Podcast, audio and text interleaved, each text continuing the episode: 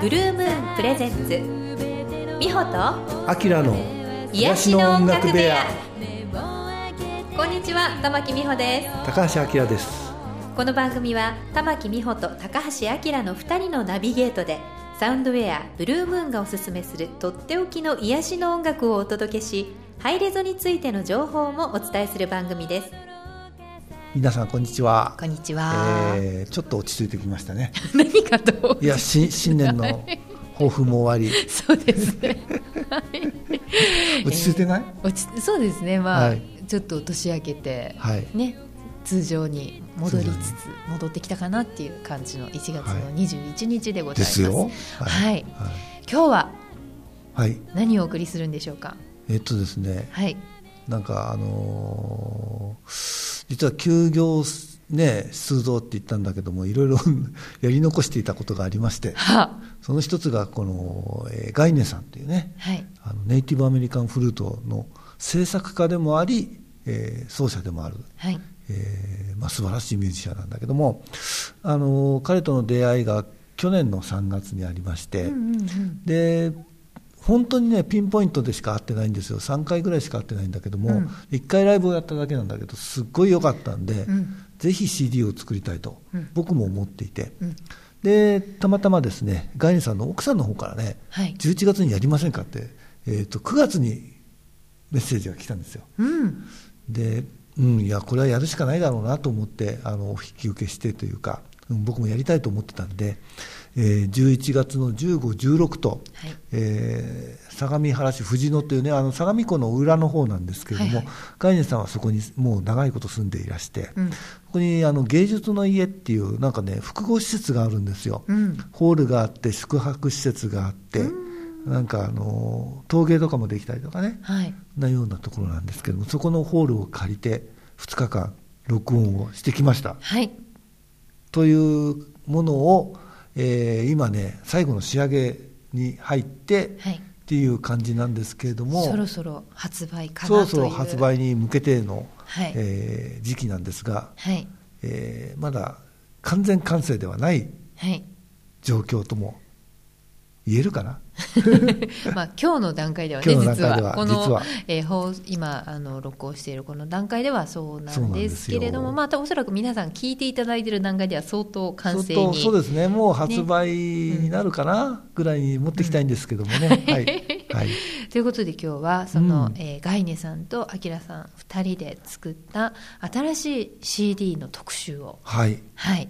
実はですね曲のタイトルがまるで決まってないんですよ一曲を除いて、実は、うん。えー現在現在これこれが何日なのかはあえて言いませんが現在のところまだ。まだ決まっていない。ただ、えー1月21日にはもう決まっているはずなんですが決めたですね。はい。うん。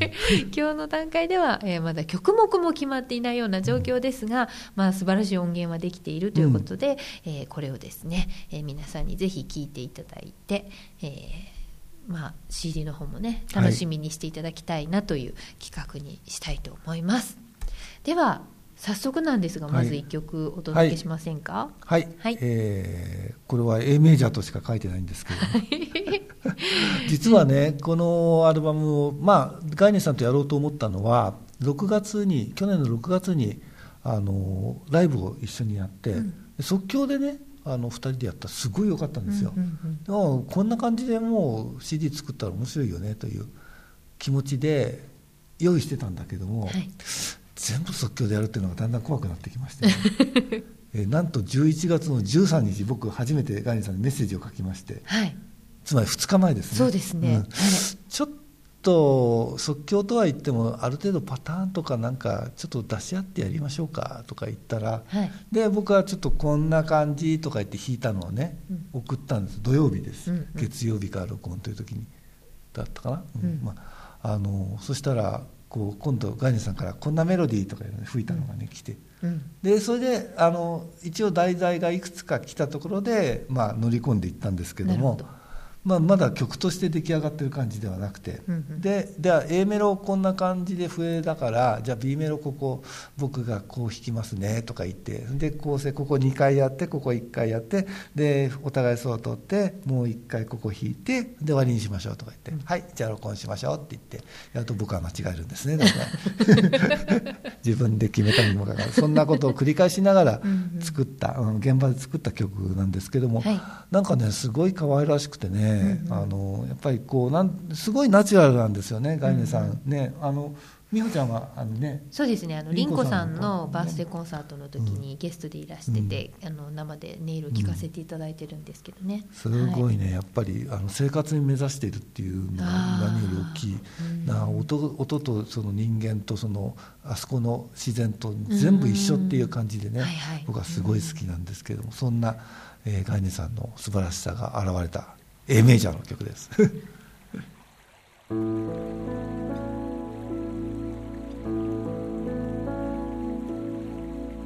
い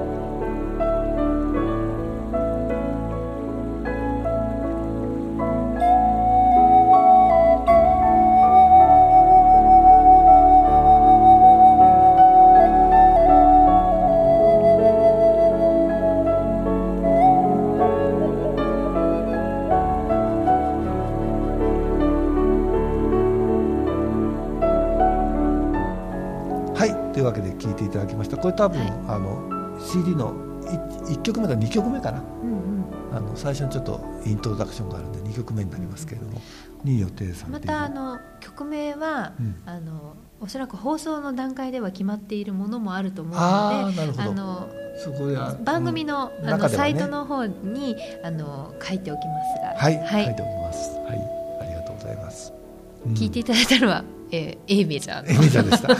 の曲でござい差します。替えはできないね。はい、はい。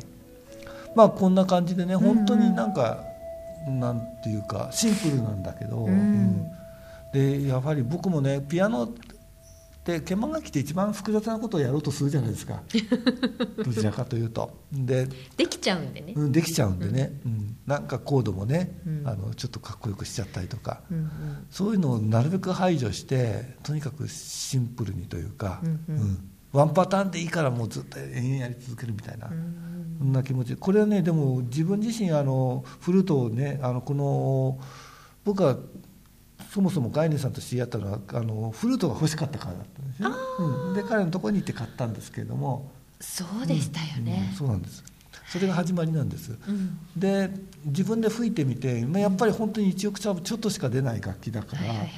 あのーすごくシンプルなところに行くんですよメロディーとかもね。うん。当たり前だけどもでそれがすごい魅力であのピアノだとピアノで作った曲なんてほとんどできないんですよ。あうん。の結局メロディーの幅が振れ幅が多多すぎてね大きすぎて。あるいはクロマティックが入ってきたりとかうん転調しちゃったりとかいうと。でそうではなくてもう本当にドドレミソラぐらいのあれだけで作るみたいな。うんうん。そういう世界っていうのをこう本当になんか改めてね勉強し直したっていうような気持ちがすごく強くて、うん、それすごいガイさんに感謝してるんですけどね。なるほどね、最初そうですよねあきらさんの自分で吹くのに。うん、ね自分で吹いて録音するっておっしゃってたんですよね、そうなんです。いやしたりもしてるんだけどやっぱり。いやガイさんうまいですね。